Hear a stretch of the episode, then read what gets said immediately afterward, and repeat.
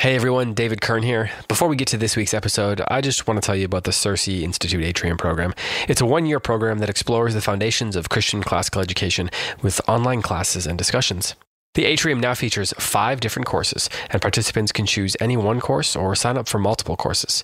These courses include our very own Heidi White, our very own here on the Close Reads, talking about classical pedagogy. And then we've got Andrew Kern talking about classical rhetoric, Matthew Bianco talking about Plato's Republic.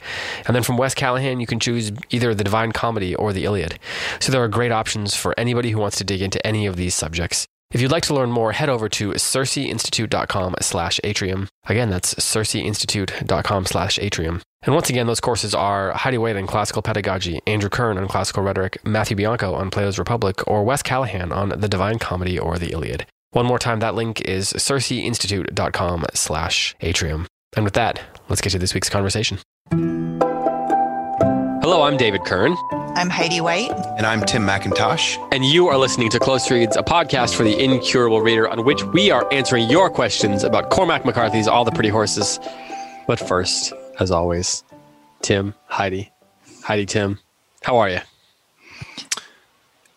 Heidi? yep, yep. I, that was like a synchronized right? dive. Heidi, Tim. Um, so you guys, I have news about Cormac McCarthy. News. Of What? What's the news? Of Heidi White. I finished the Border trilogy. Oh, All you three? did. Yeah. So I might need some counseling, Mm-hmm. but it's Mhm. great.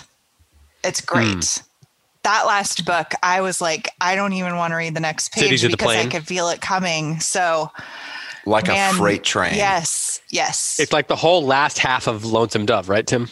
Yes. Yep. Yeah. You know it's not going to end well. Well, Lonesome you Dove don't- is you long, want it so well. it's like you don't the- want it to end well. yeah, So shout out to Sarah Dahl, who was at the conference last week, and she came into the store today, and she bought Lonesome Dove and War and Peace. And nice. Whoa. like, on the counter My next to each other was like 7,000 pages. I mean, not really, but like 3,000 pages of book right in front of her. War and Peace and Lonesome Dove. And in many ways, I think Lonesome Dove might be the American War and Peace. Ooh. you might be. Different Yes, conversation might for, for a different day. Yes. Heidi, were you pleased by the end of the Border Oh, trilogy? It's fabulous. It's, Yeah. I mean, the whole the crossing was lovely. Uh, and not as straightforward as all the pretty horses. Yeah. Definitely uh, take some interpretation. Uh, and then Cities of the Plains is just. I mean, it's a beautiful novel, and the the ending is perfect. And you wouldn't, to your point, Tim, you wouldn't want it to end any other way. It had to end Yeah. that way, but it is so gut wrenching as at the Yeah. same time. So, as I mentioned, this is a podcast episode on which we are going to be answering listener questions. And there was a comment from Mary Cummings who said, Can we um, consider a bonus episode on the rest of the Border trilogy? And she said that she read it and uh, Love McCarthy's voice would feel like his meaning is just beyond my grasp. All the pretty horses didn't seem as obscure. You know, I just want to say we got as many questions for this book as any other book we've done. Hmm. The ratings for the episodes as they come out, as opposed to over the life of the episode over the course of like a six week period, are higher than they've ever been. Huh. And we got Meaning more they questions. ticked via- up with subsequent episodes, David? Is that uh, what you mean? Well, this yeah, but this whole this whole series on all the pretty horses is one of the most popular series we've ever done, uh, just in terms of the pure numbers of downloads and all that. And then on email, I got more emailed questions for this book than for any book we've ever done. Wow. So um, we were unsure of whether we should do this book, but yeah, we might Mhm. maybe we should just plan on doing some more of the Border trilogy next year. On here, on, I love that idea. I love that. Yeah. So we're if gonna did the crossing, I'd be really happy. it, over the next couple months, Tim and Heidi and I are going to be, you know, plotting out 2022 here on Close Reads. We've got lots of ideas, and so one of the things we're going to be doing is discussing what books we, we're going to do. So maybe we'll have to throw that into the short list hmm of uh, books worth discussing. I love that But we idea. we have a ton of questions, and I want to start with this one um, because I I can't like I can't wait to discuss this. Um, and it came from uh, I I'm scrolling up to find it again. Sorry, I'm sorry, I'm sorry. This is terrible. Tim, tell a joke.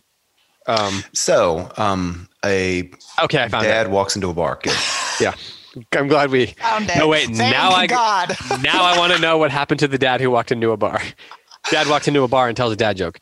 Um, okay, the, Reed asks the movie, how does it compare to the book? Heidi and Tim, have you seen the movie? No. Yeah.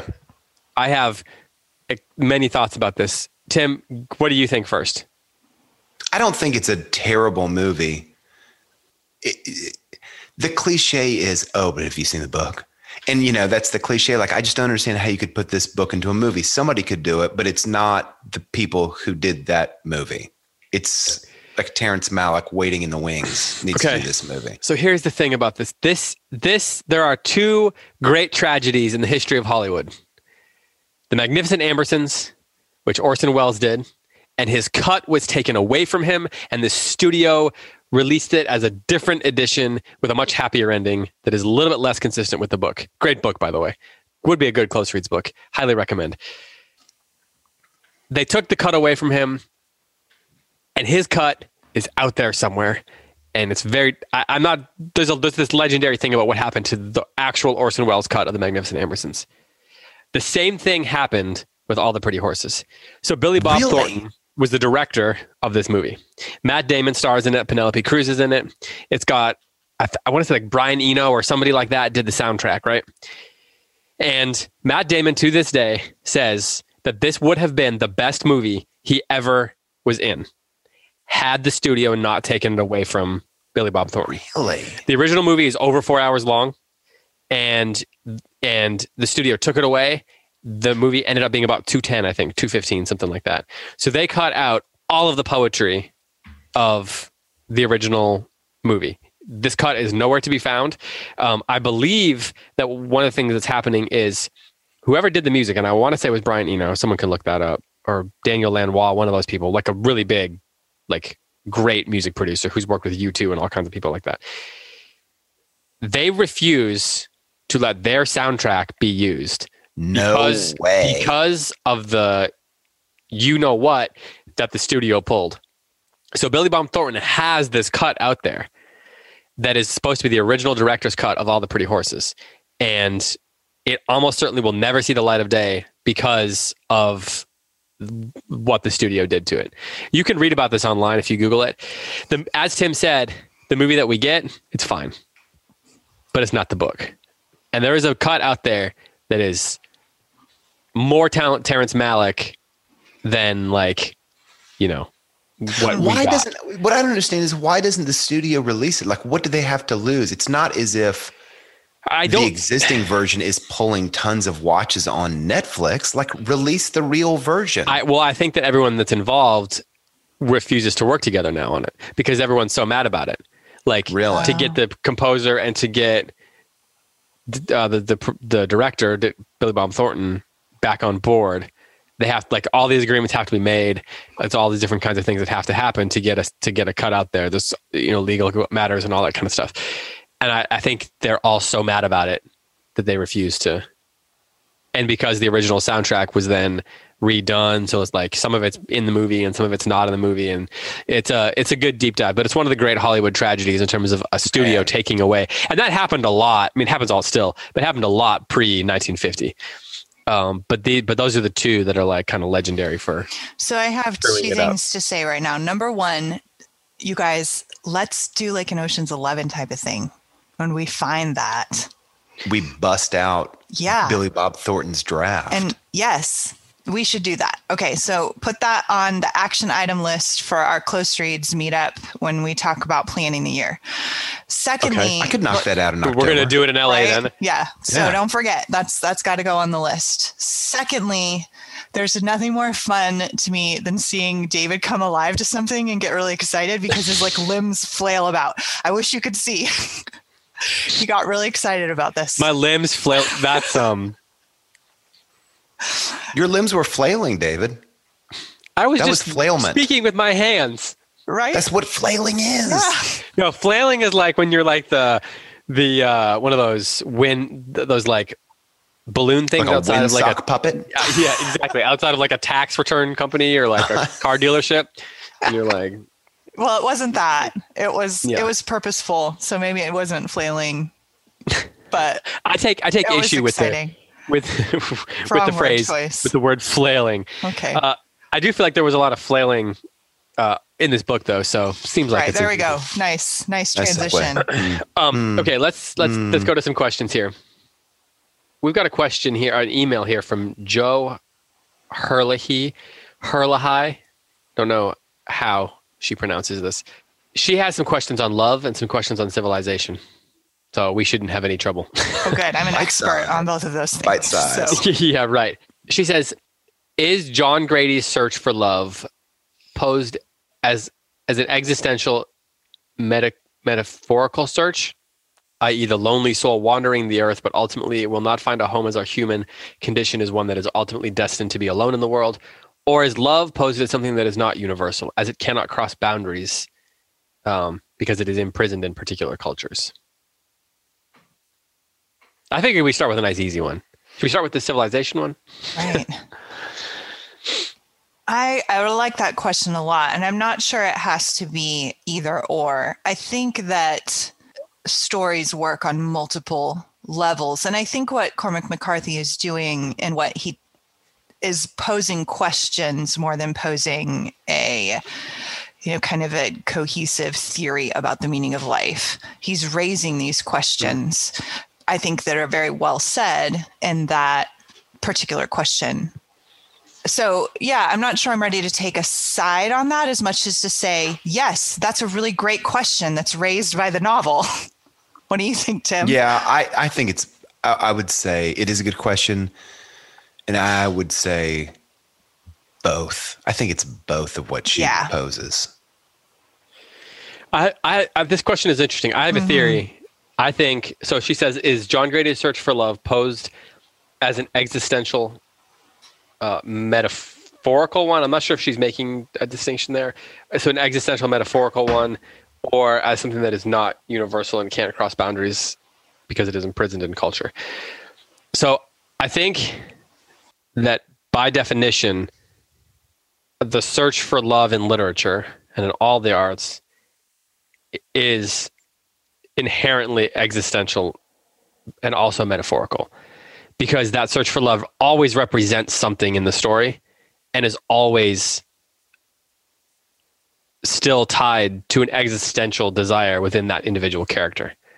And then it also has it can't help but have some kind of larger metaphorical um, meaning within the community of the story like within the world. Like i don't i think it, it inherently has to be both. Like i don't think there is is a, a way for it to be if i mean i guess if the book's just not good but like first for love to be explored in art in a profound way it inherently has to be both. So like that's why i think the question is great but it's like a false dichotomy as far as how we experience it within the arts Yeah, I think that's right, David. I also think that her the second part of her question is really interesting to me because the first part, yes, right. The second part is the idea of love being encapsulated. What's the word? Imprisoned. yeah That's so great because I mean this is the border trilogies, right? So we're always going to be looking out for boundaries and borders. There were lots of questions about that on the um, on the Facebook page about rivers and horses and what are and culture. What are the boundaries? Why can't these two people who are so madly in love with each other? Why can't they be together? Is it is, is it a failing on the part of John Grady Cole? Is it like a moral question? Is it a tragedy? Is it um, or is it something that could have been avoided? And and so I think that that second part of the question fit to your point david actually fits so well into the first part right? Because we have those same questions about our own life and our own journeys to love. So i love that. It's um yeah that's all. Like love okay so like in the arts the whole point of search for love is that it's tied to a beloved or a community usually both but then also it is an individual experience like even if you love someone who loves you back and you're in a relationship the love that you experience and the love that you receive are individual while also being part of a community like as part of a whole and so it's both part of the existential experience like edu- ex- existential you know human individual experience and also is what ties you to the community that it, that it, that it is imprisoned in. Mhm. right Um, so, Tim, were you going to Yeah, say something? nothing to add. Okay, so then Joe continues. Um, although she has a long thread on the the great aunt, which we may need to respond to in email because she, um, I don't know if I have time to read the whole thing here. She she has a question about civilization and justice. She says, while McCarthy appears to be very sympathetic to the plight of ancient peoples and souls and a more general sense of worlds inhabited by spirits, regardless who, of who currently populates the land, is he also saying that a civilization like America does have qualities that give it merit? So, on the one hand, McCarthy appears to be sympathetic to the plight of these ancient peoples and the souls that populate a land. But what is he then also saying about civilization and what qualities give it merit?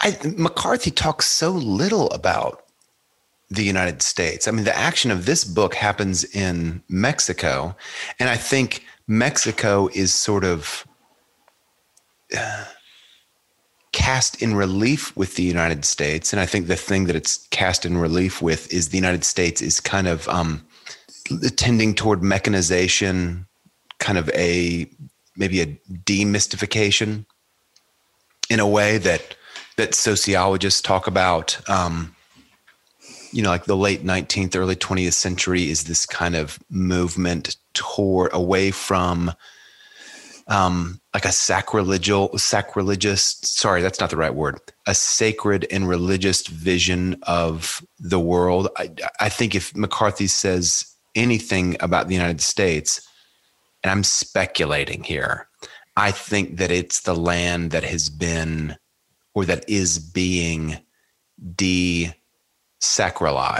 meaning it's becoming unsacred, not because of a lack of belief, but um, I think like maybe the indust- the effects of the industrial revolution are really pronounced in the United States, and I think McCarthy highlights that at certain kind of key moments when John Grady Cole crosses back into Texas. The very first thing that we see is a machine, a car, the hood up, or I guess it was a truck, and two men kind of like working on it. We haven't really seen much of anything mechanized in Mexico for right. yeah, the several months we've point. been down there.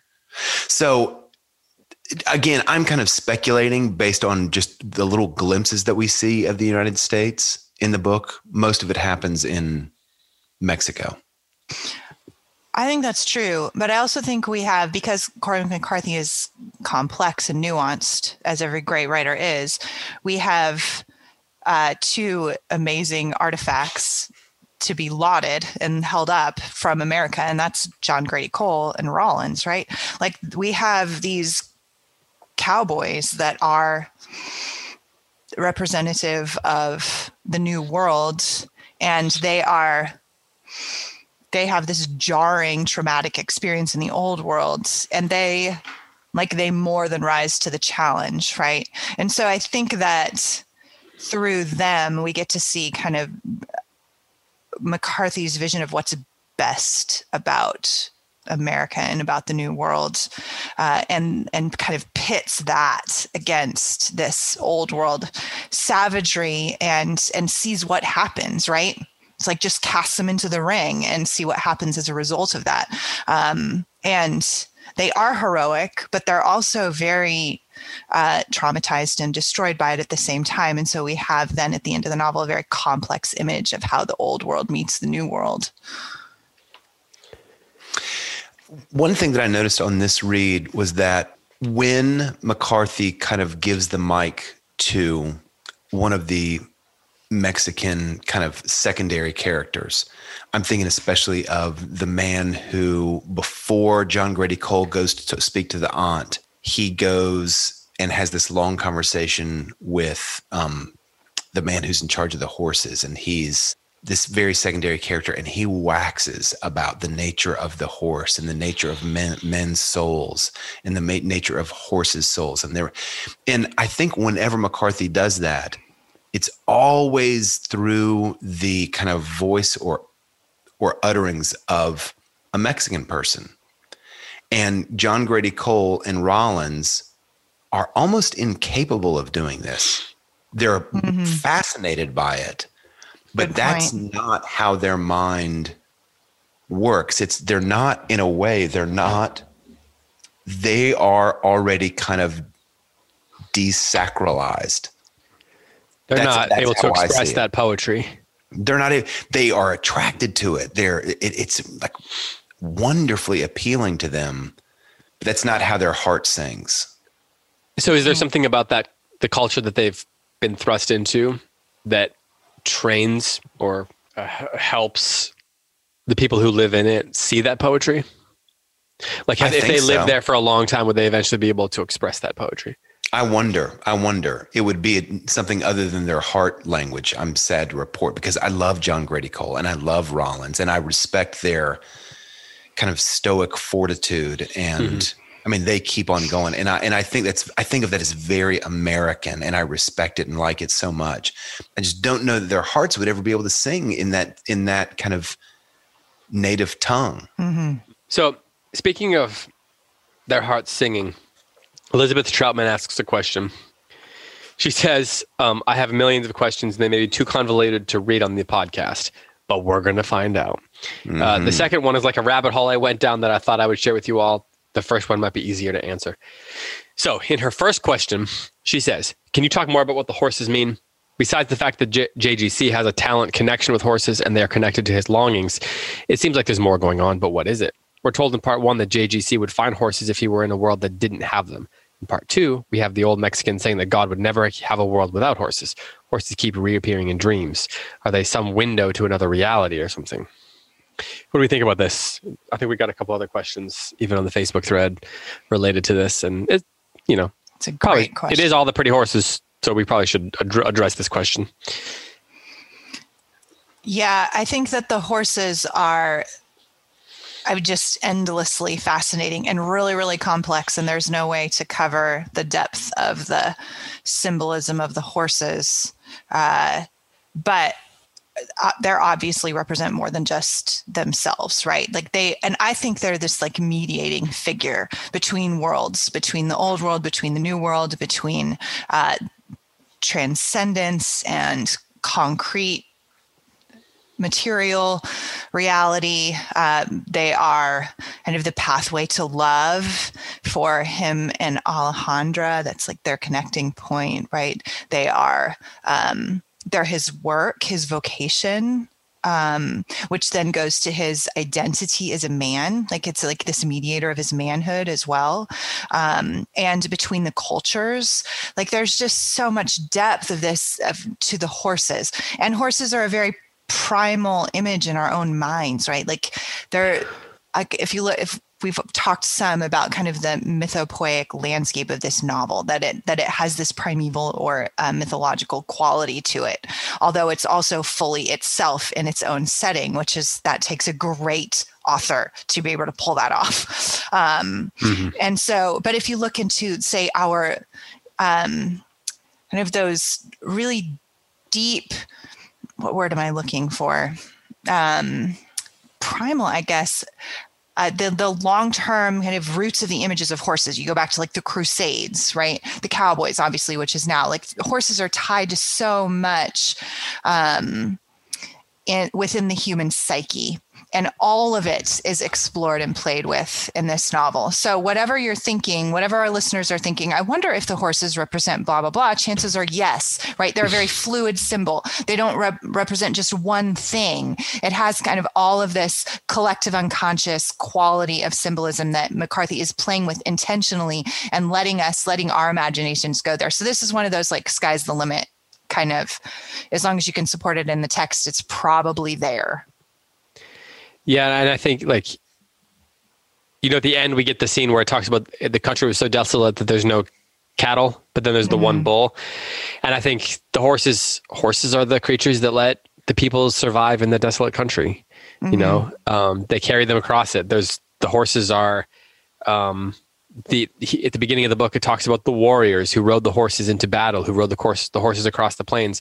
The ancientness the, of horses it ties man to that sense of timelessness and carries them carries humankind into the future.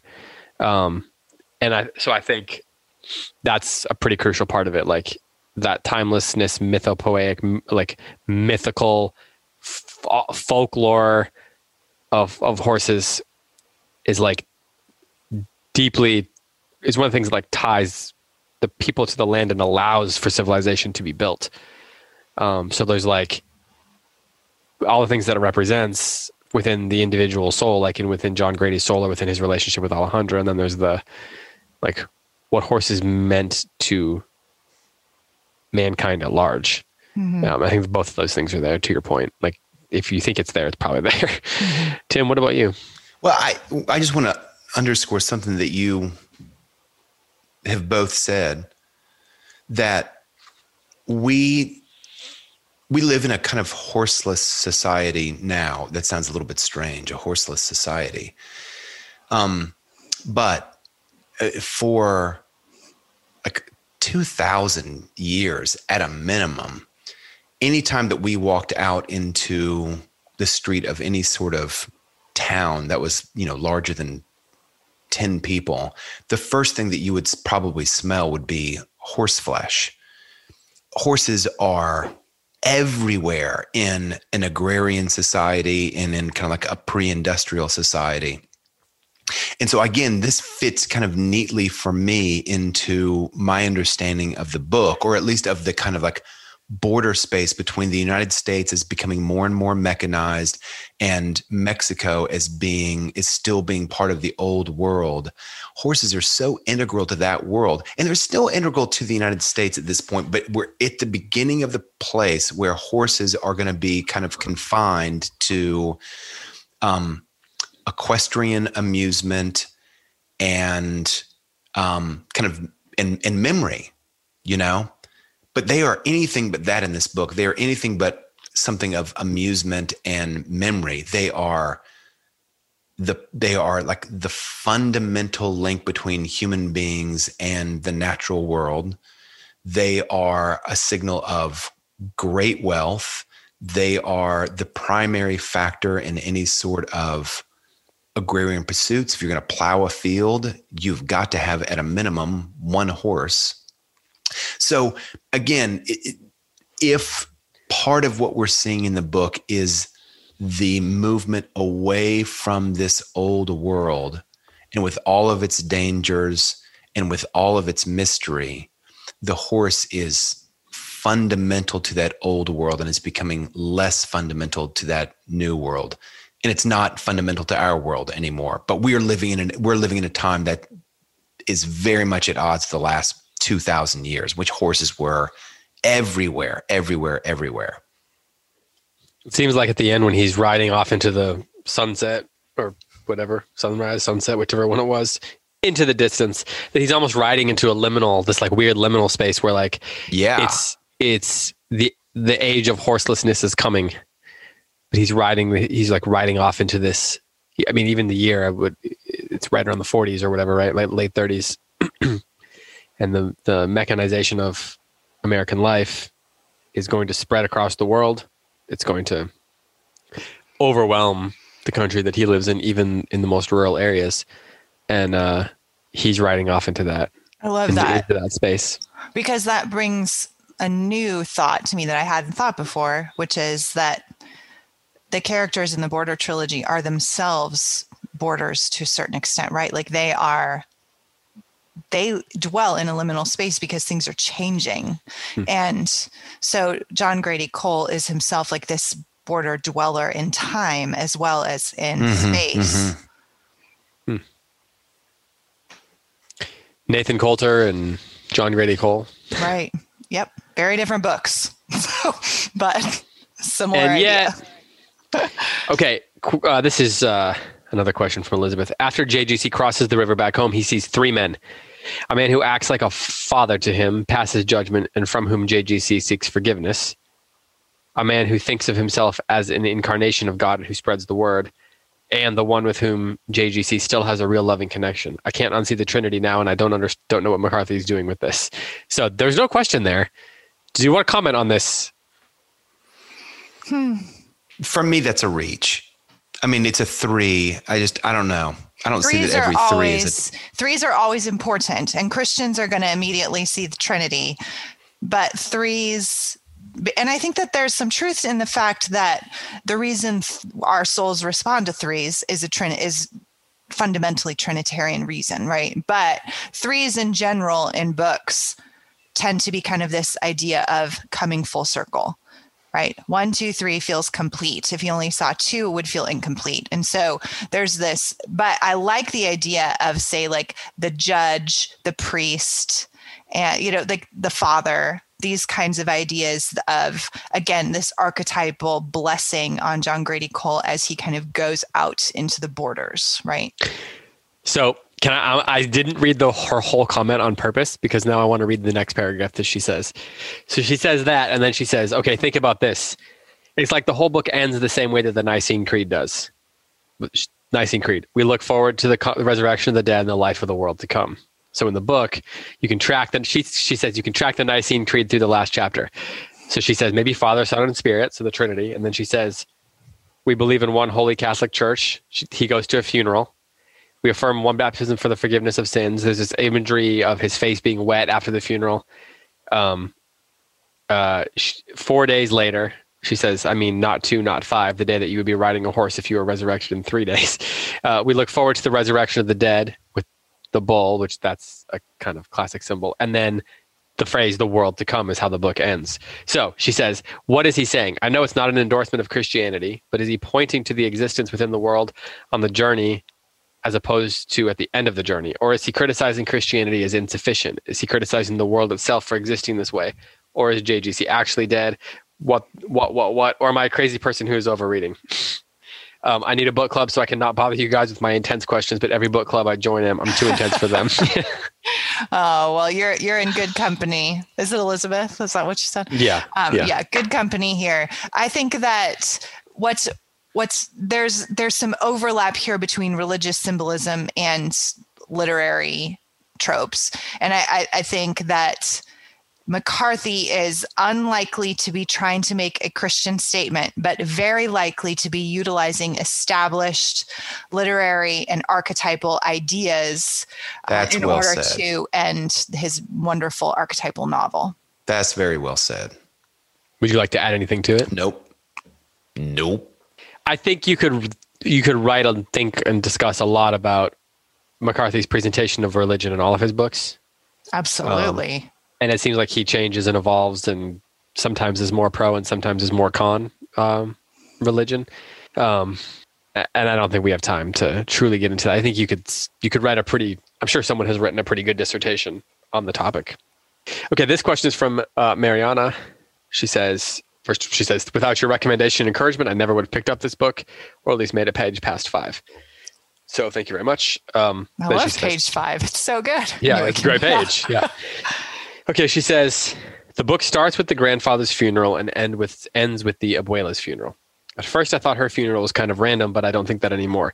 JGC mentions that she had been with his family for 50 years. His parents were absent. Is it possible that he was raised by the grandfather and by the Mexicans who worked on the ranch?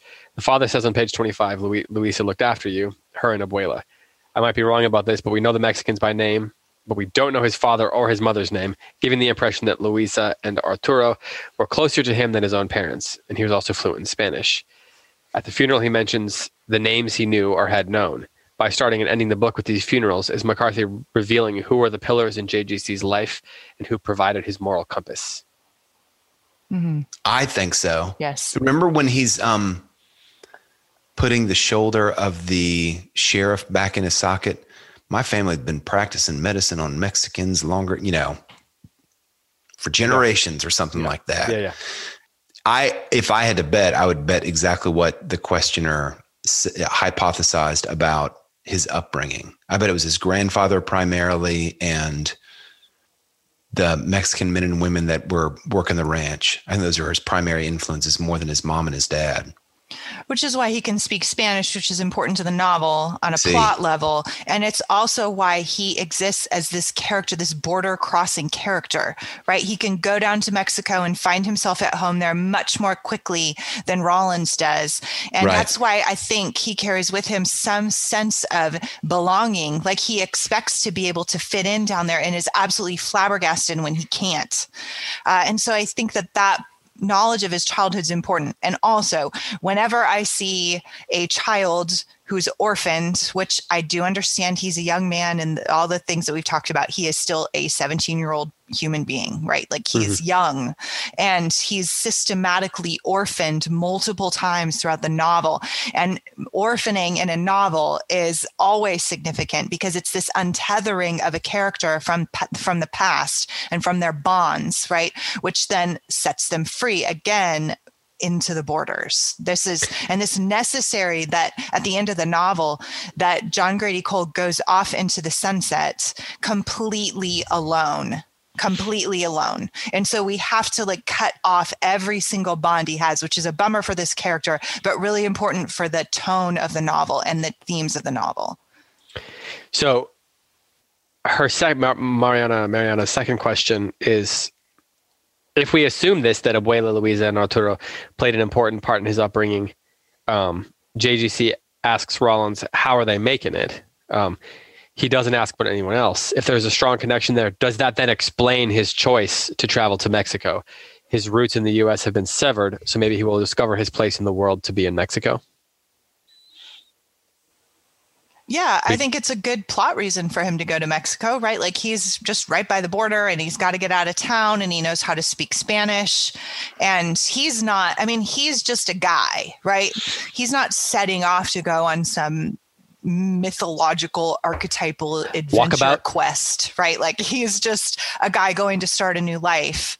And he can ride horses and speak Spanish. So why not go to Mexico? It's like five minutes away, right? Like this is so we have to have some kind of like plot reason he's not going off to you know like destroy the one ring he's just going off to start a new life so the quest motif is interpretive on the part of the reader it's not intentional on the part of john grady cole right so it's something that happens to him in a sense. And so it makes like John, so Cormac McCarthy has to build in these reasons why it just makes sense to him to go. So that that's a good one. That's a good reason. I can just imagine Rawlins and John Grady Cole kind of before they set out. You know, Rawlins, wait, why are we going to Mexico again? And John Grady Cole, archetypal masculine journey. and Rawlins being like, what? What? Right, W U T. Uh, okay. what W U T? What? I suppose that sounds like something we should do. Right when we come down here, were you serious about archetypal yeah. masculine journey? Because that it sure feels like that's what we're on.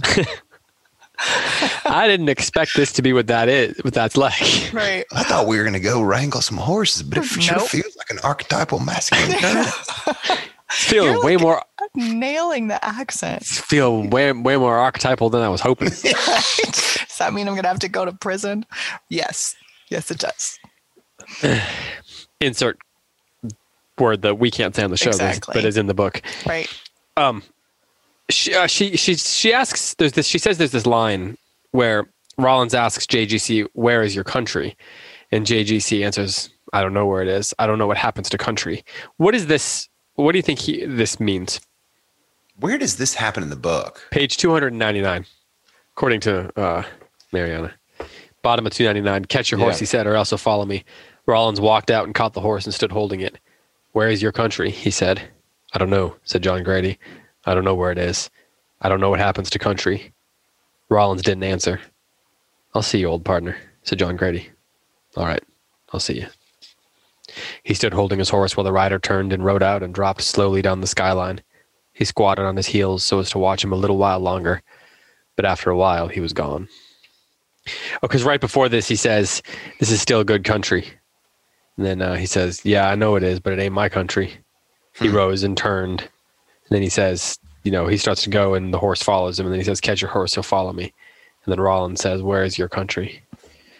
Because he says, "It ain't my country. This ain't my country." Yeah. So the question is, what was the question, David? Well, she says, mean? "What does this mean?" She actually offers a hypothesis, but I wanted to ask you guys first. Do you, do you want to hear her hypothesis? Yeah. Uh, she says, Is Cormac McCarthy alluding to the fact that we're all pilgrims on this earth? Our true country is not of this world, passed and paled into the darkening land, the world to come. She, that's the last line. She then points out that she had something to ask about the bull, but her one year old is tearing up the kitchen, which is hilarious. That's, right. It's an objective. Such a good sentence. That's right. Yeah.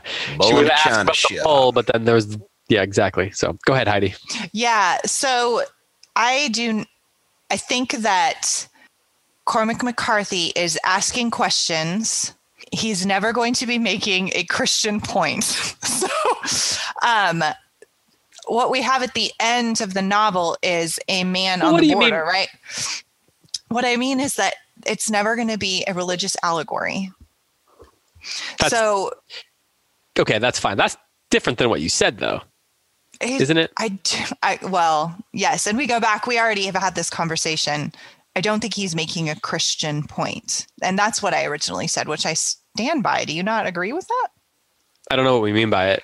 Yeah, what So is the- making well, a Christian point? the point question mean? was: Is he making the statement that this world is not our home, which to me is a very Christian statement?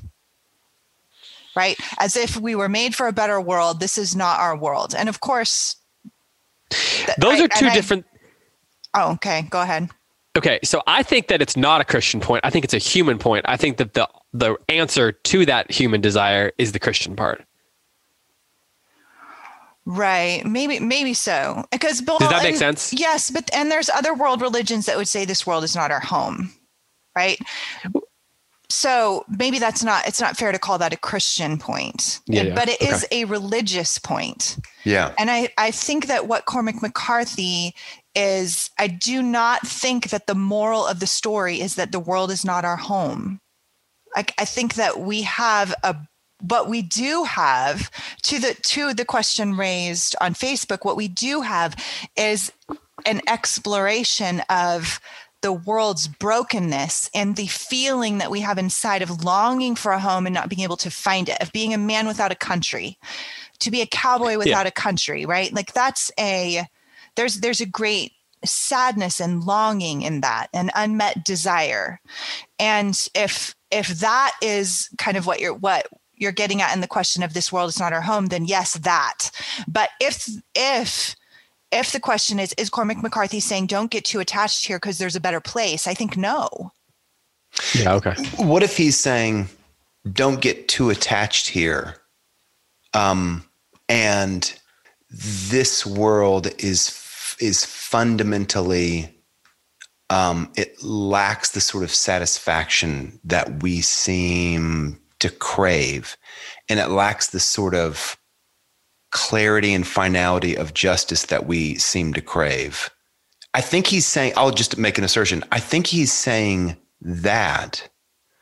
I do share your, maybe suspicion is too strong of a word, but I'll say suspicion that Cormac McCarthy is offering like a true and substantial hope beyond the grave that is instantiated in the Christian tradition. I don't think he's doing that, but I do think that he is. I do think that he is very, uh, especially later, open to that idea. And I also think that he is suspicious of how that idea has been bastardized and made into something that it's not by by practitioners of whatever narcissism and money. Mm-hmm. Right. I agree with that completely. And I mean the the question of is this world enough for the human soul? If like that is in every one of Cormac McCarthy's books. Mm-hmm. Like and and what do we do with the fact that this world is so broken and yet I long for the good? Like that is and I tried to do the right thing and it blew up in my face. You know, like all of these big human questions are there. I will stand by in this novel particularly he is not answering any of these questions he is asking the questions Yeah, and I, I mean, I don't disagree with that. I, the only the only thing I would take issue with is I don't know that he's even asking the questions. I think he's, I like, what do you mean? If, if you think if you mean you mean he's asking the questions in the sense that they come up? Yeah, he's bringing them to the surface, right? Yeah, the story yeah. brings them to the surface. Mm-hmm. Yeah, my I imagine he's not even thinking about that when he's writing it. Like I don't suspect that he's like, these are the questions I want to ask, and so I'm going to tell a story that asks those questions. It's definitely not an allegory, and I definitely agree that the moral is not that the world is is our home and there is another place. Like I don't think he thinks in terms of morals when he tells a story. Agreed, totally agree. But yeah. what I think I think the book is about the reality that living here is complicated. Yes. Because that's and what all books are about. Yes. I just think that's what all stories are about. It's like it's complicated living in this world, which often feels like it's not our own and we don't fit. And almost all books are about how you survive. um, like that's kind of what art is. It's like a coping mechanism for living in a dark in a place that's broken right. or ill. You know a world that's that's broken and diseased. And um, so I don't think he's telling. I don't think it's an analogy. I don't think it's a moral. I don't think he is purposefully. I don't think he's asking those questions in a direct way. But I do think that's what the books are about. Mm-hmm. Is that too? Am I being pedantic by making that distinction? No, I don't think so. No, I think it's really important, and I I think we really it's really important to know Cormac McCarthy is not a Christian and he is not writing a Christian book. But because we are Christians, we can see the true longings of the heart that come through the story, right? We can we can identify those, and he's he's a human asking human questions, and and so we have this moral imagination that can come in and fill in those gaps. But he that's not what he's doing or intending to do. He's just raised, yeah, he's telling a great story. There's a um, Enlightenment philosopher, Rene Descartes, and he has this famous kind of philosophical inquiry that culminates with this phrase that we all know I think, therefore I am. And it, it, it's often taught as this like really profound insight. Oh my gosh, he kind of revolutionized um, philosophy with this one bold move, and the new locus of authority is in the individual, and it's no longer in the church tradition or in the Bible. And I think all of that is, for the most part, true. He's doing something really profound and meaningful.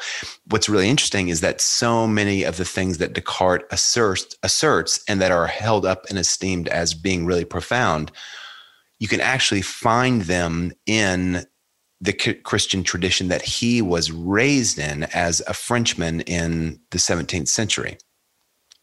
I think therefore I am is ac- actually I think an echo of something that Saint Augustine wrote, and I th- I would say that something like that maybe is happening with McCarthy. I think that he was raised, um, I think maybe Catholic, but at least kind of like raised in the Bible drenched South of Tennessee, and I think so much to your point, Heidi, of it's very easy to read him as being deeply influenced by Christianity. I do think to take it a step farther and say that he has a Christian point that he's trying to make, I don't think so.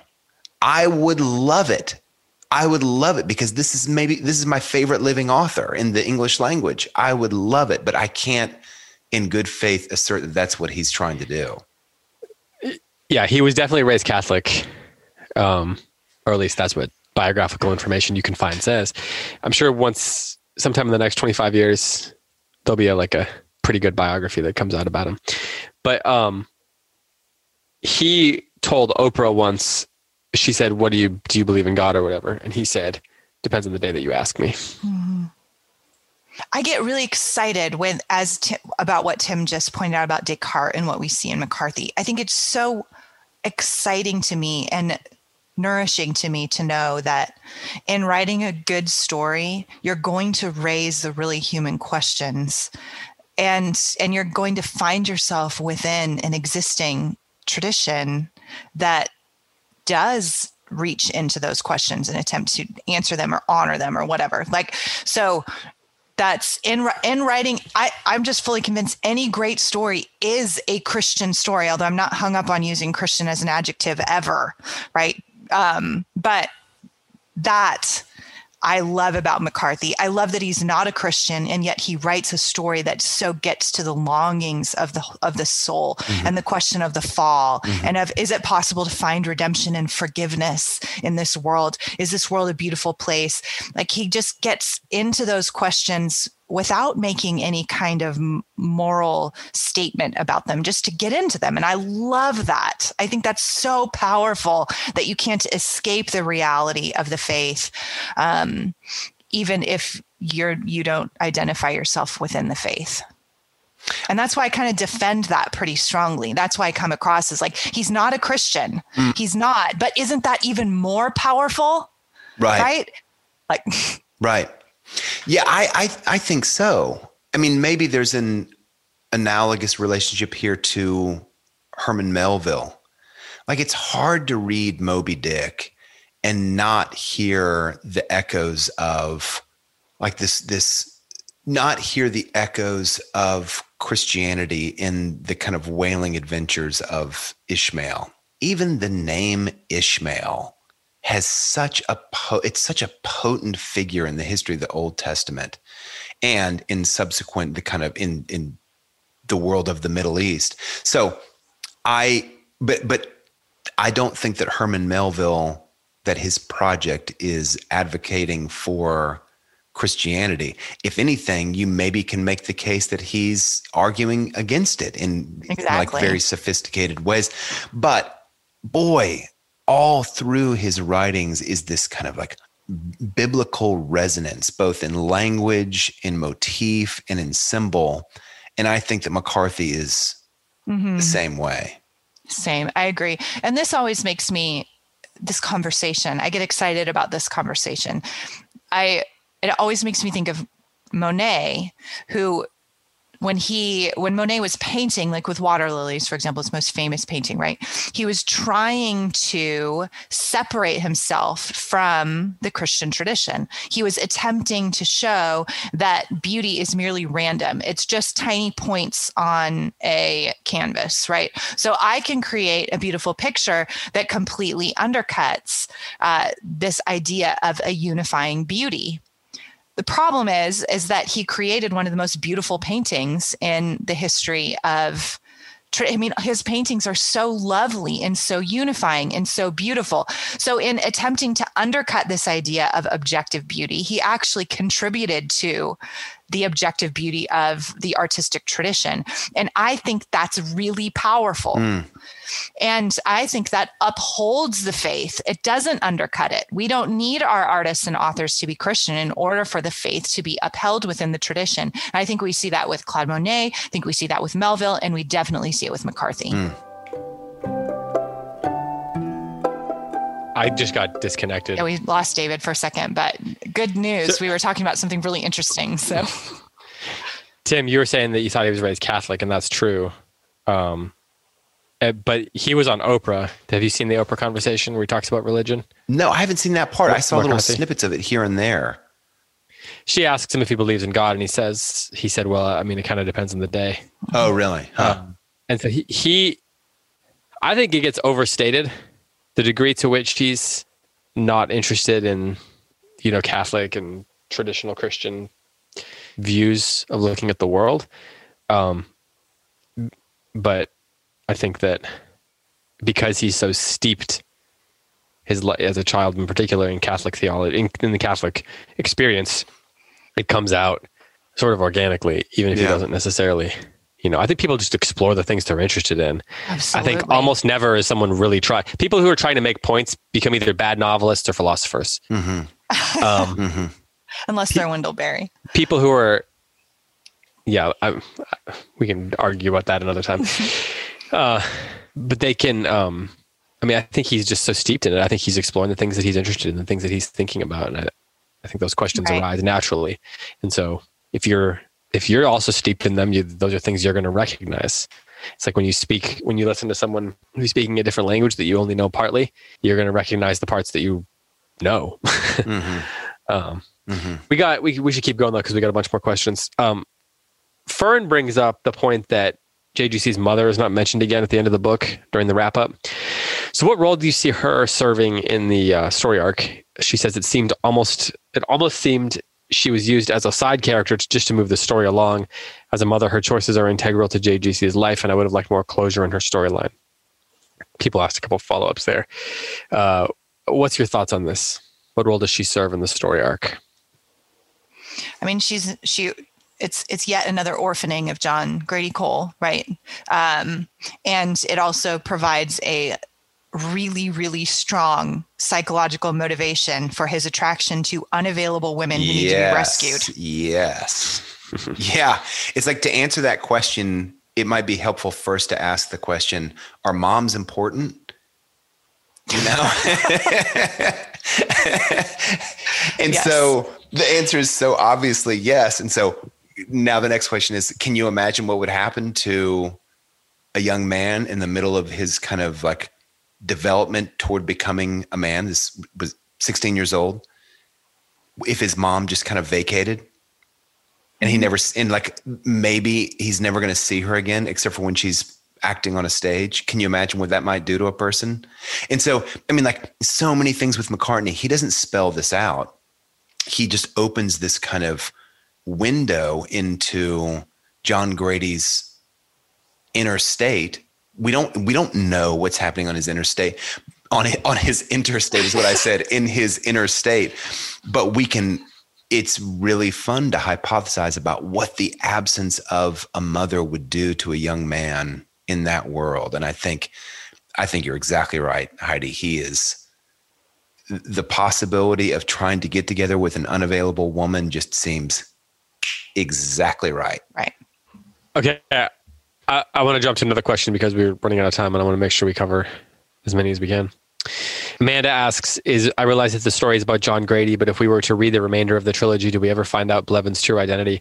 I think about him all the time. I only want a simple yes or no answer." No. Had you just read it? Nope. Great, thank you.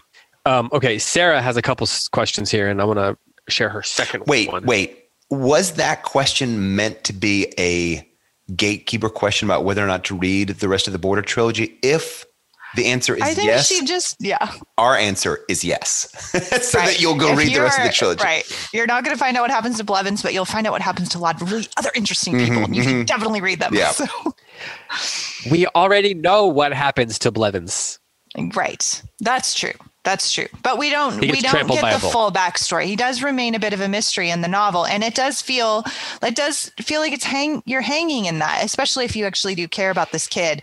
But so but that's intentional. We're supposed to feel that hanging feeling but we do not indeed find out any more about him. There's only two ways you could find you could like truthfully find out more about Blevins. One, we get a novel about Blevins, like a prequel novel about Blevins. Two, John Grady goes in search of the information.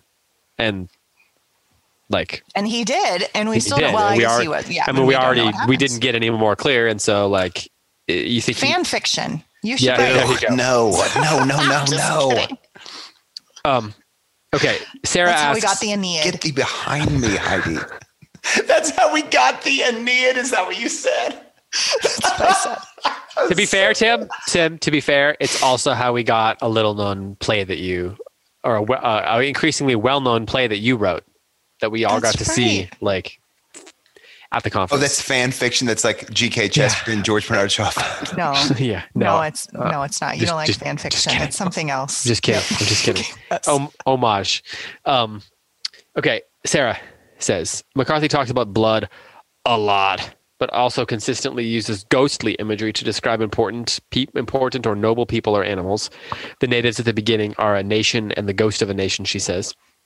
Alejandra has some pretty spectral qualities at the lake, and I'm sure the phrase ghost of a horse is in the book somewhere, although I couldn't find it when looking for it. Why ghosts when what John Grady Cole loves most about people and horses is, quote, the blood and the heat of the blood that ran them through them? It didn't seem like Cormac McCarthy was just resorting to ghosts to create a haunting atmosphere. It's a great question. So is it just this atmosphere question, or is there something more going on with this ghost, this ghost theme? Heidi uh, yeah, just pointed at Tim. Tim. Yeah, she just pointed at Tim. Tim. Go first because I keep talking and answering the questions first, and that's getting rude. So, Tim, thoughts on ghosts? So, your resolution is the hardest question that we've yet received. Oh, I'm actually gonna like as a kindness, so actually just as a kindness. kindness to you, Tim. I'm gonna let you handle that one. Is that what happened, Heidi? you want me to take this? I'm thinking about it. It's a hard question. Yeah, so I'm going to take this. Yeah, please. Um, the um, the the I, I applaud you for noticing the ghost thing. We didn't talk about it too much. Um, again, the border trilogy, right? So we have this movement between worlds. And one of the movements between worlds that we have in the novel is life and death.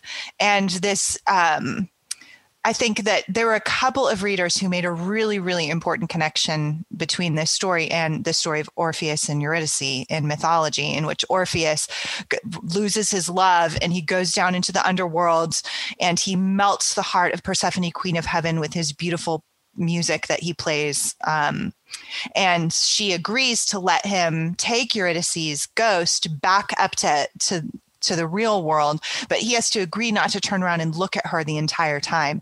And he almost makes it. And right at the threshold or the border between worlds, he can't stand it anymore. And he turns around and looks at her, and she, you know, reaches out her ghostly hand towards him and then disappears back into death.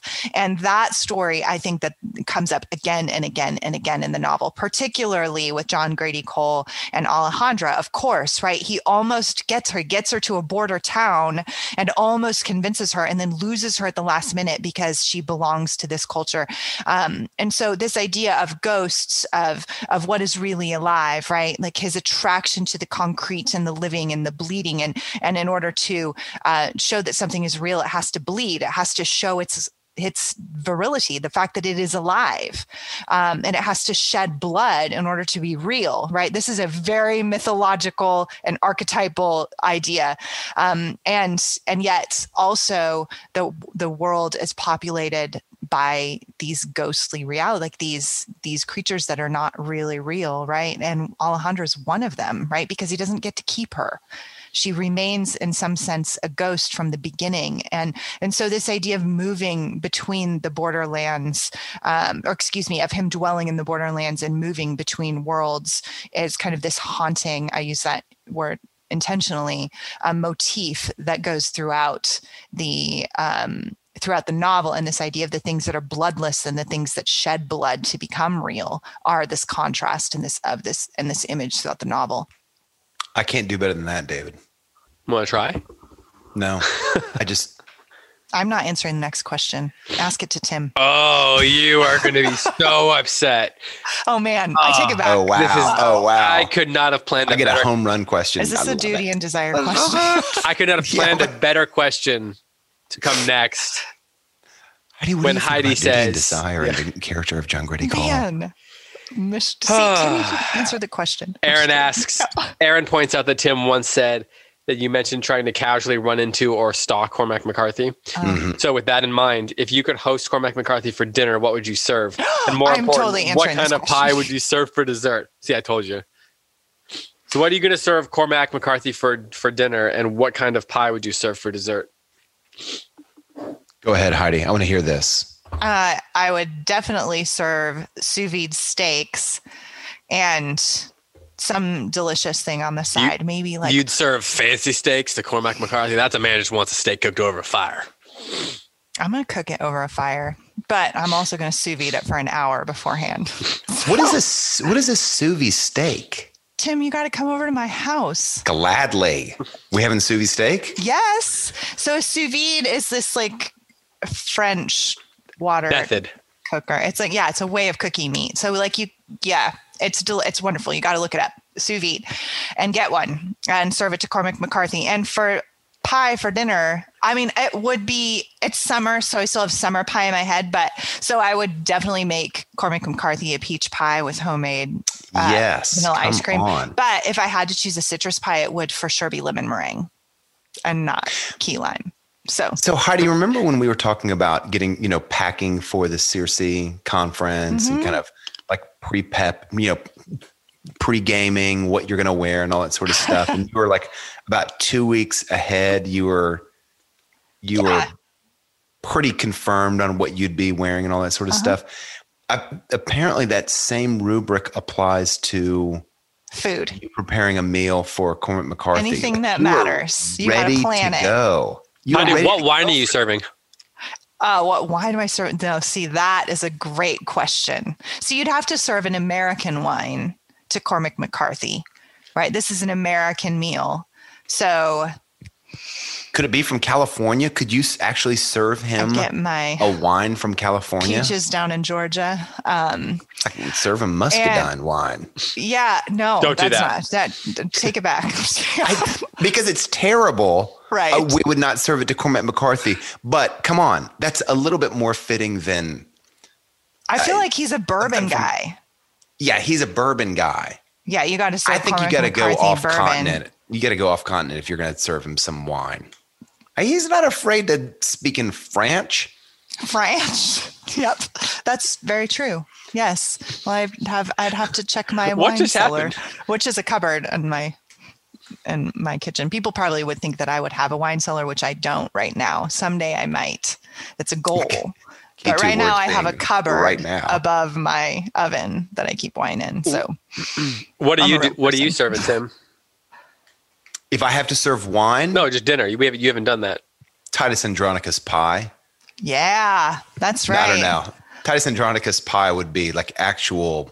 You're serving him as family. Human Yeah, flesh. I'd be Cooked serving in a his family. pie. wow. I don't. I'm, that would be That was a Shakespeare celebration reference, of the you know? yes, yes, Yeah. Well, you know, classical education is the whole point is to get all the jokes. And so, right.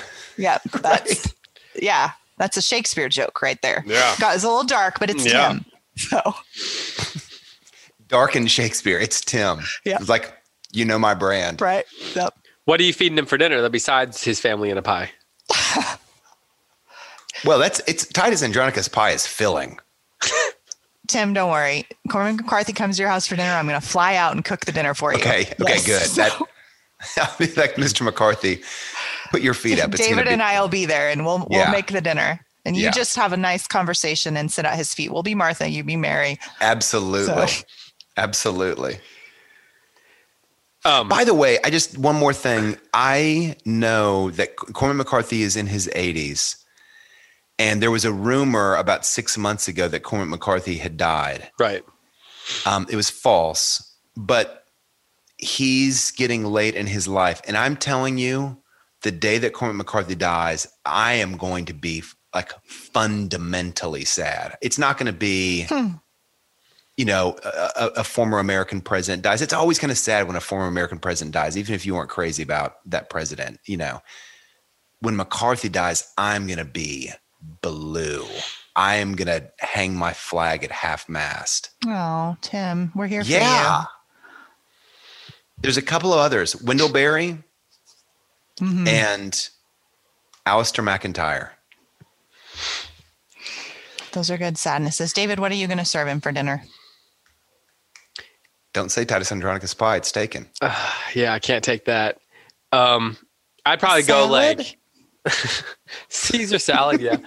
um, I think I would go like I think I'd do like paella, paella or however you. I can never say that with Fancy. like with like some uh like charcuterie chorizo, Oh, dried chorizo, and So just like Tuesday at David's house. yeah, Uh, right. Yeah, no. Tuesday at my house is like, hey, I'm coming home from the bookstore. Let's pick up a pick up a pizza, um, and maybe calamari, Mm, Calamari. something like that. Cormac McCarthy. something like that. Yeah, yeah. unexpected, right? He's had With too like many a Spanish days. wine, Albarino, and Albarino, or like Rioja. That's the answer like to that. the wine question. Yeah, like a good Spanish wine, something that's like got the flavors that he's from that you would think of with his work, but isn't necessarily like we're getting fajitas. Some ranch style beans. I love those. By the way, ranch style beans are delicious. they're delicious. okay. Um, so there's a question here. What is the difference between a Western and a Southern Gothic novel?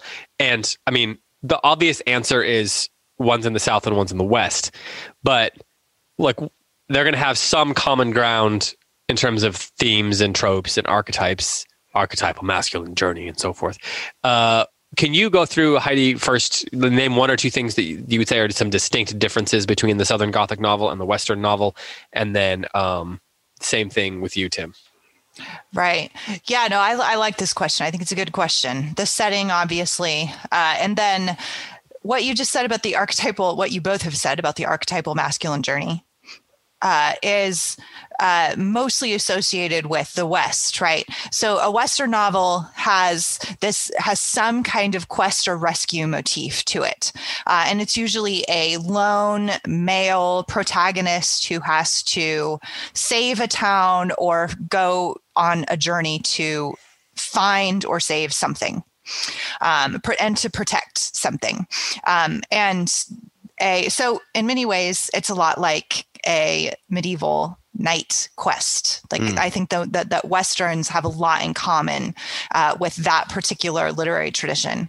Uh, a Southern Gothic novel, on the other hand, uh, is characterized by the grotesque. So it's some kind of extreme situation in which a character or a group of characters has to extricate themselves, and there's something like disturbing or grotesque going on. Um, in in the situation um, both of them have in common this like American theme. Um, so Gothic is different from Southern Gothic uh, in the sense that a Gothic novel, we've already talked about Gothic novels when we did Rebecca and Jane Eyre. Uh, so go back and listen to that. Um, but the Southern Gothic is specifically American. And when with American novels, you have an emphasis on the setting, you have an emphasis on the individual. Um, and so that the Western and the Southern Gothic are going to have in common. Anything to add to that, Tim? Well, a good example of a Southern Gothic that just fits your description to a T is Flannery O'Connor's A Good Man is Hard to Find. Yes. So it's this family. The grotesque is this misfit character that we hear about all throughout the story until we finally actually meet the misfit character. And spoiler alert, go ahead 30 seconds if you haven't read the short story. And you need to read the short story if you've not read A Good Man is Hard to Find. Like, press pause. You got to go read that story. The misfit shows up and he shoots the main character, the grandmother character, three times. And it's jarring and it's he murders the whole family. Murders the whole family. Yeah. Baby, everybody. Everybody. So yeah. grotesque and extreme.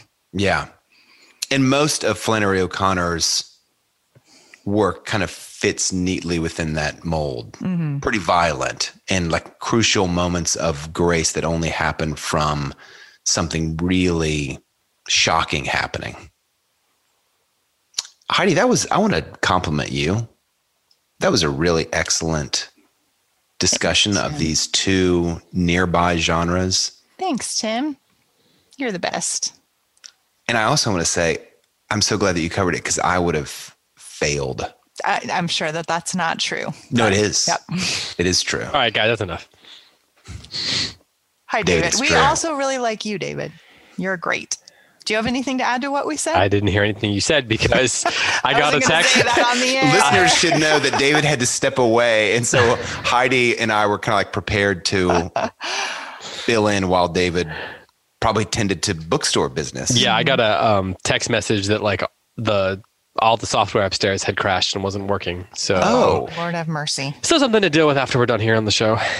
Um, uh, Tim. If the next thing you say is, and so for Tim McIntosh for anyway, then you wouldn't blame me at all. Exactly. Um, That's right. We'd be like, good job. okay, Tim, here's a question from Laura. Came in via email. I wonder what you all think about the conversation where the Hacendado asks John Grady Cole about whether just the two of you wrote in from Texas. The fact that the Hacendado presses the point seems to imply that he knows that there were three people. Why do you think JGC lies about it? Making a conscious choice to lie doesn't seem in keeping with his character. And if the Hacendado uh, knows JGC is lying, why is he still willing to take him on? Hmm. Everything about that question is true and good and right. I think that it does seem a break with John Grady Cole's character, so it had to be something. He had a significant internal pressure to lie also, I think the Hacendado does know the question that he's asking. I think he does suspect that it was not just the two of them, they had somebody else. My best guess about why John Grady Cole lies is that he realizes that by answering yes, he's basically lighting a fuse on a stick of dynamite. Because I think that he probably thinks the horse was stolen, the um, horse that Blevins was riding. And to be riding a stolen horse in a foreign land, especially if that horse is a Mexican horse, I just think that that is something that he doesn't want to get have any part of. And in fairness, he wasn't there. Blevins and John Grady Cole weren't really riding with. Um, sorry, Rawlins and John Grady Cole weren't really riding with Blevins. Blevins kind of tagged along, so I think he wanted to kind of cut responsibility for Blevins away from himself. How did you want to add anything to that? Yeah, I think that the Hacendado does not know that it is John Grady Cole, but has heard about the horse theft and is just asking the question, right? Was it you? That's what he's asking. And then, you know, how I think John Grady Cole answers that the same way that they, not me, just they, a nebulous they, might say if you get pulled over on the way home and the officer asks if you've been drinking tonight and you had a glass of wine with dinner, you still say no. Like mm. you always say mm. no, right? I don't say that. That's just what other people might say. But because it, you're getting yourself in a situation that you then will have to kind of bear the brunt of when you haven't really done anything wrong, right? And I think it's kind of that same that same pressure within himself. At least that's how I interpreted it, but the book doesn't really tell us. He could have had a different reason. Um, but yeah, I don't think the Hacendado knows that it's John Grady Cole. I don't think he's testing him. I think he just heard the rumor and is asking the gringo a question. Got it. Okay. This question comes from Barbara. We're moving along here just because of the questions, you know, the volume and so forth. Why did McCarthy make JGC a 16 year old and thus a minor and not an 18 year old who'd be legal young adult? Wouldn't he have been more believable as one who had struck out on his own and experienced all that is in the book in Mexico and then back in Texas if he had been a little older? Saw different variations of this question over the course of the last couple months. Tim, would you do you have any thoughts on this? Does being an 18 year old at this point in American history really mean a lot? Maybe it does. I'm unfamiliar with how potent well, of a legal didn't definition. like Dick Clark or someone come up with the term teenager? Some like celebrity thing. I don't know. I celebrity culture. But she's not even talking about it in terms of like a social category. I think she's talking about it also as as the rights accrued by turning a certain age, just like we accrue the rights to drive when we're 16, vote when we're 19. Yeah, and I think she's also saying like if he's older, the things that he's capable of doing would be more believable. And okay, we had this conversation. Someone weighed in on the Facebook page about this. Um, gosh, it seems unrealistic that he's only 16 years old and he's so mature and so capable. And I've, it was really interesting that the people who were raising children on farms and ranches were kind of unequivocal. Yes, this is a realistic portrayal of a 16 year old. It is not a realistic portrayal of your typical suburban American in 2021, but I think it's an absolutely believable portrayal of the maturity of John Grady Cole given the social the social context that he was born in. He was given a massive amount of responsibility when and the things that 16, he had to endure 15, already. 14. Yeah, and he's endured so much. I think I think that question is more like, hey, when I look at other 16-year-olds at my public high school, I don't see John Grady Cole. And that's absolutely right. That doesn't mean that that John Grady Cole is a completely unrealistic character. He's com- he's from a different world than the one that we're from, that most of us are from. But I think like the people who are born on ranches and farms who weighed in on the Facebook page, I really believe their account of the sort of responsibilities that they've given to their sons and daughters at a very young age. Somebody was talking about, was it their five year old was on a four wheeler out kind of like turning cattle in a pasture? I was like, five? Really? Maybe that was, maybe that's, maybe I'm recollecting. I could see my five year old really young. I think he's too young. Really? and not because of his ability with horses and not because of because everything you're saying i think is true like I, not because of that because of his emotional and relational uh, maturity and because of the wisdom with his words i think he's way too young i think he should have been in his 20s Huh. But then he's not an orphan anymore. I think that that's true, and I, I think that that's probably the reason, um, because he's Cormac McCarthy wrote him on purpose, right? And he's smarter than me, and so, but I, I, I just cannot accept John Grady Cole, not with his abilities, like that I buy, Yeah. but with his maturity as a man, his manhood. He does not seem like a teenager. He has, so I, hmm. he's too wise to be 16. I don't think it works. Can I But put he something did it on back to you? purpose. Yeah. A lot of what we attribute as wisdom in the character of John Grady Cole is actually silence. Yeah. Agreed. And I so don't know one single silent 16 year old boy. I know a lot of 16 year old boys. And to your point about like no, no, a no, no. different Hold on. time. So Hold on. yeah. No, what I'm saying is, I think there are glimmers that he's genuinely wise. But I think actually, as readers, we get a little glimmer of his wisdom, and then we actually attribute more wisdom than he actually has because he's quiet most of the novel. And so we kind of apply the still waters run deep metaphor to him. And we're like, yeah, he's really, really wise. Okay, he is. But I think we actually are giving him more credit than the text gives him. Yeah, maybe so. I don't have a problem with the idea that he's this like preternaturally wise young person. I don't know. I that's not.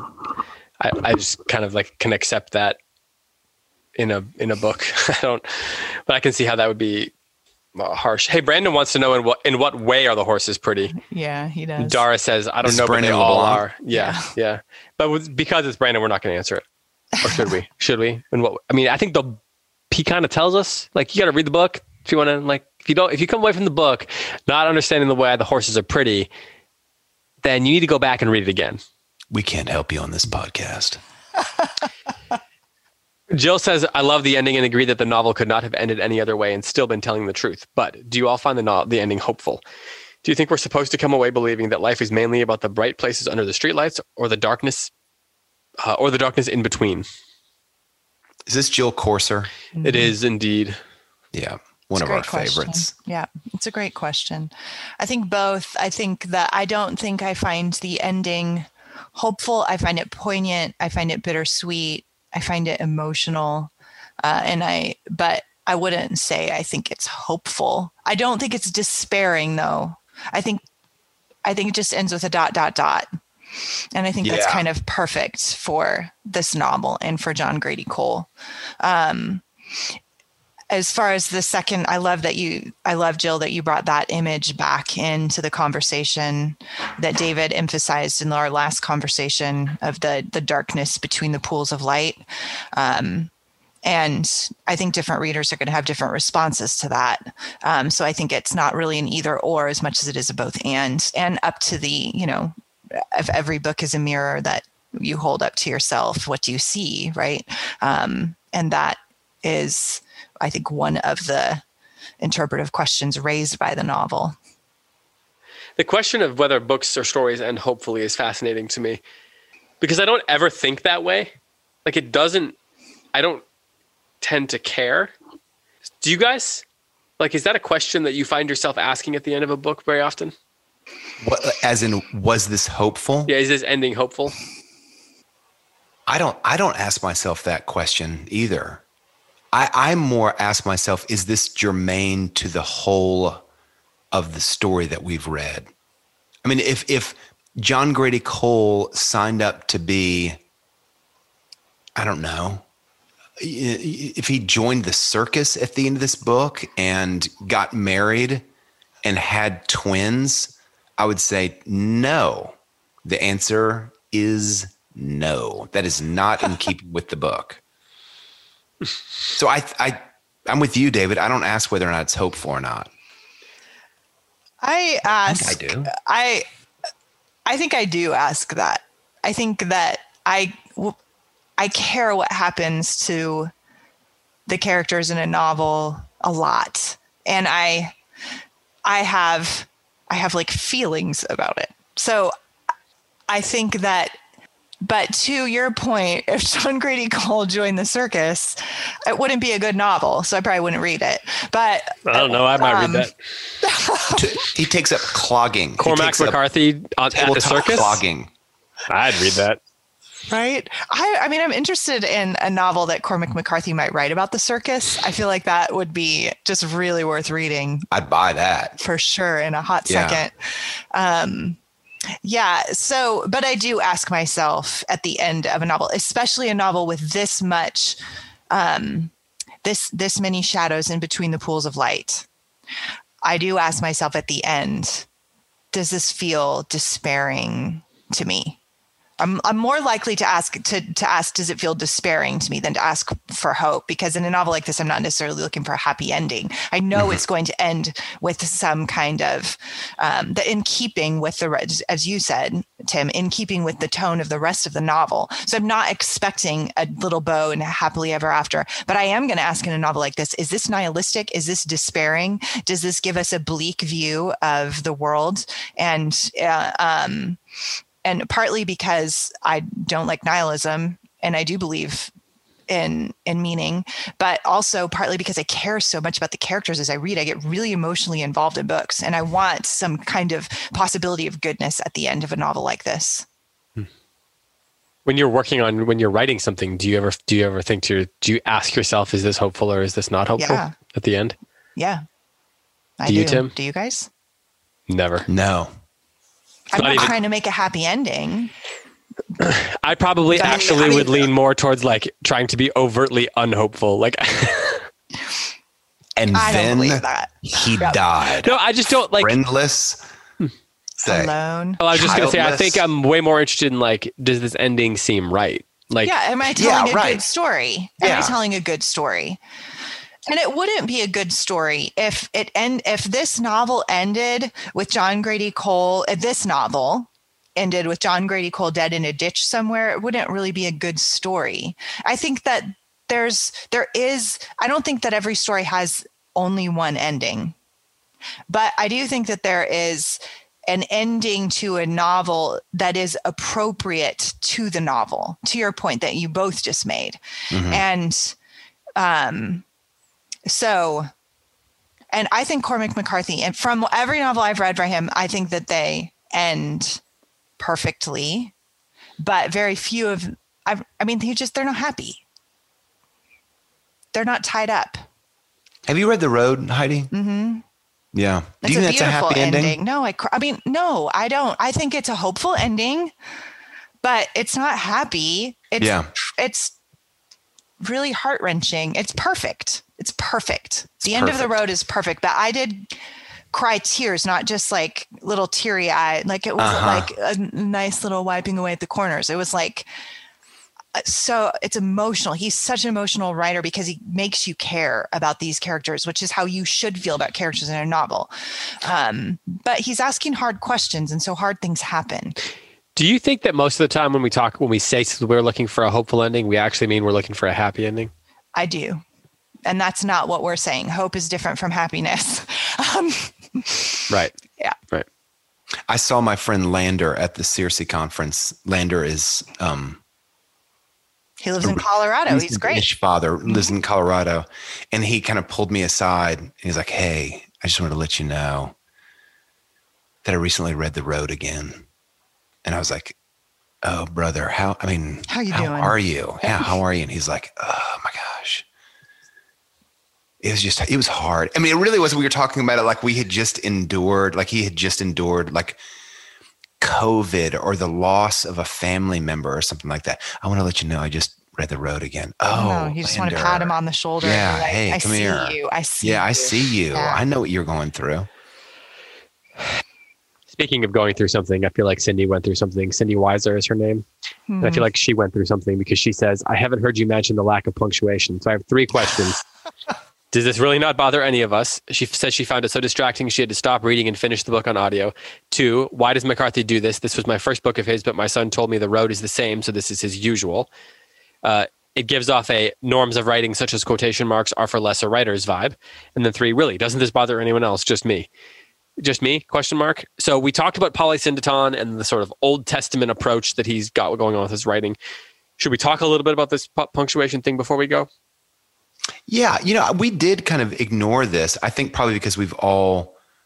It, it, it feels to me like you, when you start reading McCarthy, it can bother you. It can be a little bit distracting, and then maybe a couple hours in, and maybe Cindy just didn't get past this threshold. Then you just you're kind of used to it, and you stop. At least I stopped paying attention to it.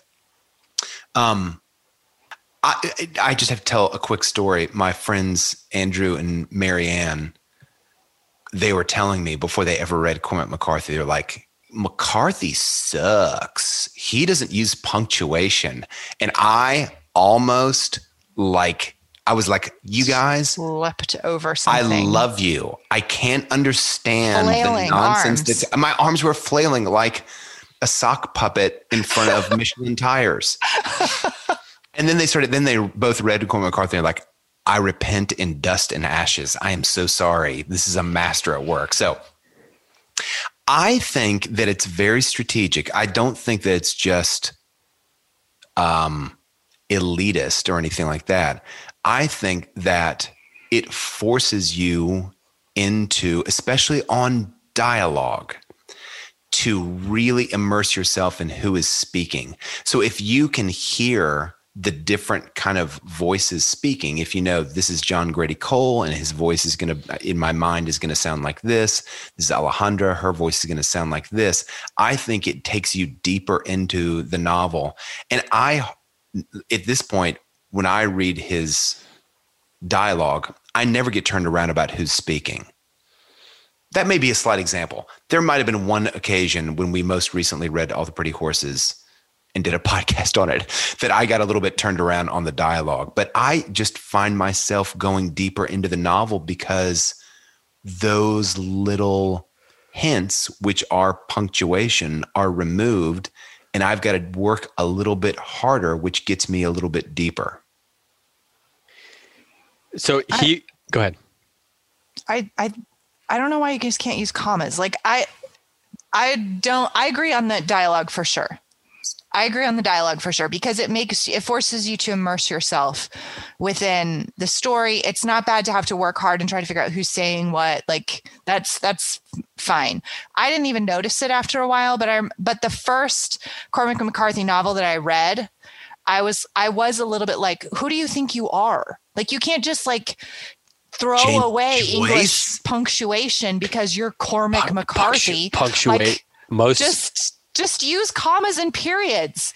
Like it's not, it's not, I'm Wait, we're not asking periods. for the world. He uses periods. Yeah. Well, he just, he writes such really long, I, I think he's brilliant. And I'm, I just, I, I for the first, like, like I said, the first, now I'm just used to it. I just accept it, right? This is Cormac McCarthy. This is how he writes. He's so brilliant. I accept it. But I do remember to Cindy's point to affirm her I, I remember reading my first Cormac McCarthy novel, which was No Country for Old Men, and just being like, would it kill you to use a comma every once in a while? Like just because you're so great, you can just like not use punctuation at all. So this was my, I, I'll, I'll say now I accept it, but I still think it might be a tiny bit Guys, pretentious. Punctuation is an is arbitrary set of rules that were invented mm. by printers in the 15th century. That's a fact. That's just a fact. So everything you said it could be true except for the word arbitrary. All of what you just said is true except for the word arbitrary. That's what we protect. Now I'm suddenly like on Cindy's side. They're just a set of rules made up by printers. Uh, I don't know what that has to do with anything. But although the first published, the first record that we have of punctuation, I believe, was from playwrights. Basically it was like this person is talking now. And it was so that the actors knew could see faster who was supposed to be talking. I think that um we are the vanguard. Who's we? You and me and heidi? Well i mean duh. Oh. Oh playwrights. So yeah. I don't he once told Oprah, going back to his Oprah interview, he said, I believe in periods and capitals in the occasional comma, and that is it. If you write properly, you shouldn't have to punctuate. I, yes, yes, yes. Heidi just okay. Made if any if any classical educator comes up to me and makes me defend that for their like five year old students, I'm going to be like, come on. I don't mean it for someone who's just l- learning grammar, but I think we're re- we're adults reading an adult master, and I don't want to say like we've transcended Yeah, he- punctuation. I don't think that, but I do think that a lot of Of course, we've of course we've transcended punctuation. Punctuation is the Not definition completely. limitation. It's like only there because when you're reading, the brain can't process things. But it, the reality is that we every time we speak out loud, we have transcended punctuation. But we have not transcended periods. If you took the periods out of this book, nobody would read this book. We haven't transcended periods. Come on. Yeah, we're not James Joyce. We're not James. No. James Joyce has periods. He doesn't have quotation marks, and he like is not comma It friendly. doesn't feel like he has periods. Every time we well, anyway, this is this is a conversation. this is a different co- yeah. Finnegans Wake doesn't like periods.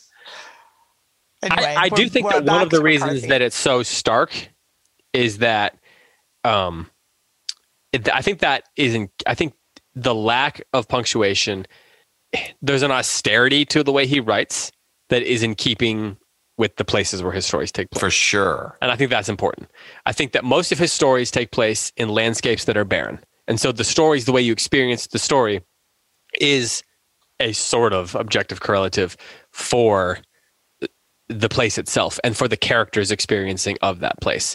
So I think that he, his his style of writing and the formal, the way it looks on the page has an austerity to it uh, that is that is consistent with that. Um, And if you like, honestly, a lot of punctuation is just detritus. Like Including a Mr. lot of Smith commas. goes to Washington. If you took the period out of after MR, you don't lose anything aside from the habit of seeing it after MR. Commas, the most overrated piece of punctuation in the English language. Followed I don't even closely know if by that's the- debatable. followed closely by the exclamation point and then the question mark. I defy anyone. I challenge any listener. challenge, a gauntlet thrown. A Gauntlet is through. I challenge any listener. I like commas. However, because commas make you pause. However, But so I will say, period. This is what I'm about to say. I think that Cormac McCarthy is a master of the word and. So Oh yes, he is. he and and that is a hard word to use well if you're going to throw out the comma as detritus. You have to use and, and he does a great job. So I'll give him that. well, that's the polysyndeton. Yeah. Like that's meant to be the Old Testament oral tradition because that's what I'm saying. When you have an when you're when you're trying to imitate oral tradition, punctuation is you don't use the punctuation in the same way. Like when you're trying to make it sound like somebody's speaking, people do not speak in punctuation. We speak in the occasional pause, and that is it. Um, right. we should end this podcast. I just want to. I think that we should mimic something that Heidi just did. I, I, I want to make sure we get the exact wording right because I think like we were kind of stepping on Heidi's lines, and Heidi said, "And this is what I want to say." Isn't that is that what you said, Heidi? Like Maybe. And this is what I want to say. Like, listen up, boys. I had a thing. I'm to gonna say. finish the thought. I said it. You were laughing, but I said it. Our listeners heard me. That's the good. I Tim and I it. did just both laugh because of the face we got. This, we got the stank eye. There was such a like, I'm gonna finish my lines, boys. Boys, hush, hush. Do we? Do any of you want to offer any final thoughts? You know, it, this episode would have been. Um, we should have had like mezcal or something. Oh, I love that idea. That's what we should have. Have you guys ever watched Drunk History? Oh, Yeah, I don't think we can Oh, do man. drunk history on the show. kidding. Heidi. We're not going to do that, listeners. That was not. That was a joke. It's a joke. It's a Lighten joke. up. Yeah. listeners, lighten up. When the cop pulls you over after That's you've right. had Always a say mezcal, no. always say no. Somebody might say, but not me. They Tim, you have any final thoughts? Nope. commas are the detritus of the punctuation. I do have a final thought. I just want to say everyone knows how much I love this book. My reading with my two Close Reads companions only enhance the reading experience. I hope that we can continue to read Cormac McCarthy, and I am delighted, delighted, listeners, that so many of you engaged so deeply in Cormac McCarthy. And I we were all a little bit nervous, like, man, how's this gonna go? Cormac McCarthy, he is a he can be a rough ride. But it sounds like there might have been some conversions. Yay. I thought he was going to say, and reading it with my two closest friends. You got to get close to the mic. Get David. close to the I'm- mic. You told me to go back up somewhere you told me to Well, go. then now I told Moderation you is the key to closer. ethics, That's David. right. It's a I golden didn't- Moderation I've is been the the same- ethics. The weird thing is, I actually didn't move further away. I've just been the same place the whole episode. Um, I thought Tim was going to say, Aside from the and reading it with my flailing. two. I, I thought Tim was going to say, and reading it with my two closest friends. Oh. And then it Instead, he said, Close reading my two reader close friends. readers.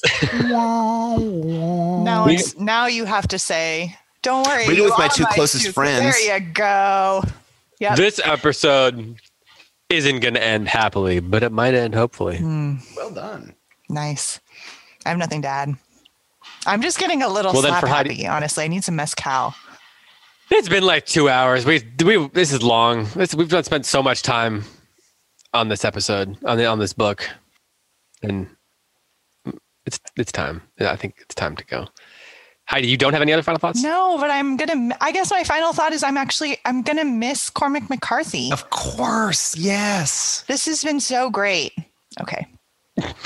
Reading this book with my two close readers. Yeah, yeah. What? Oh, close. yeah. All right, y'all. friends. We're gonna Oh. we're gonna discuss the first five chapters of Their Eyes Are Watching God next week. That's by Zora Neale Hurston. So you got you got you know the next week or so to to get ready uh, for that conversation.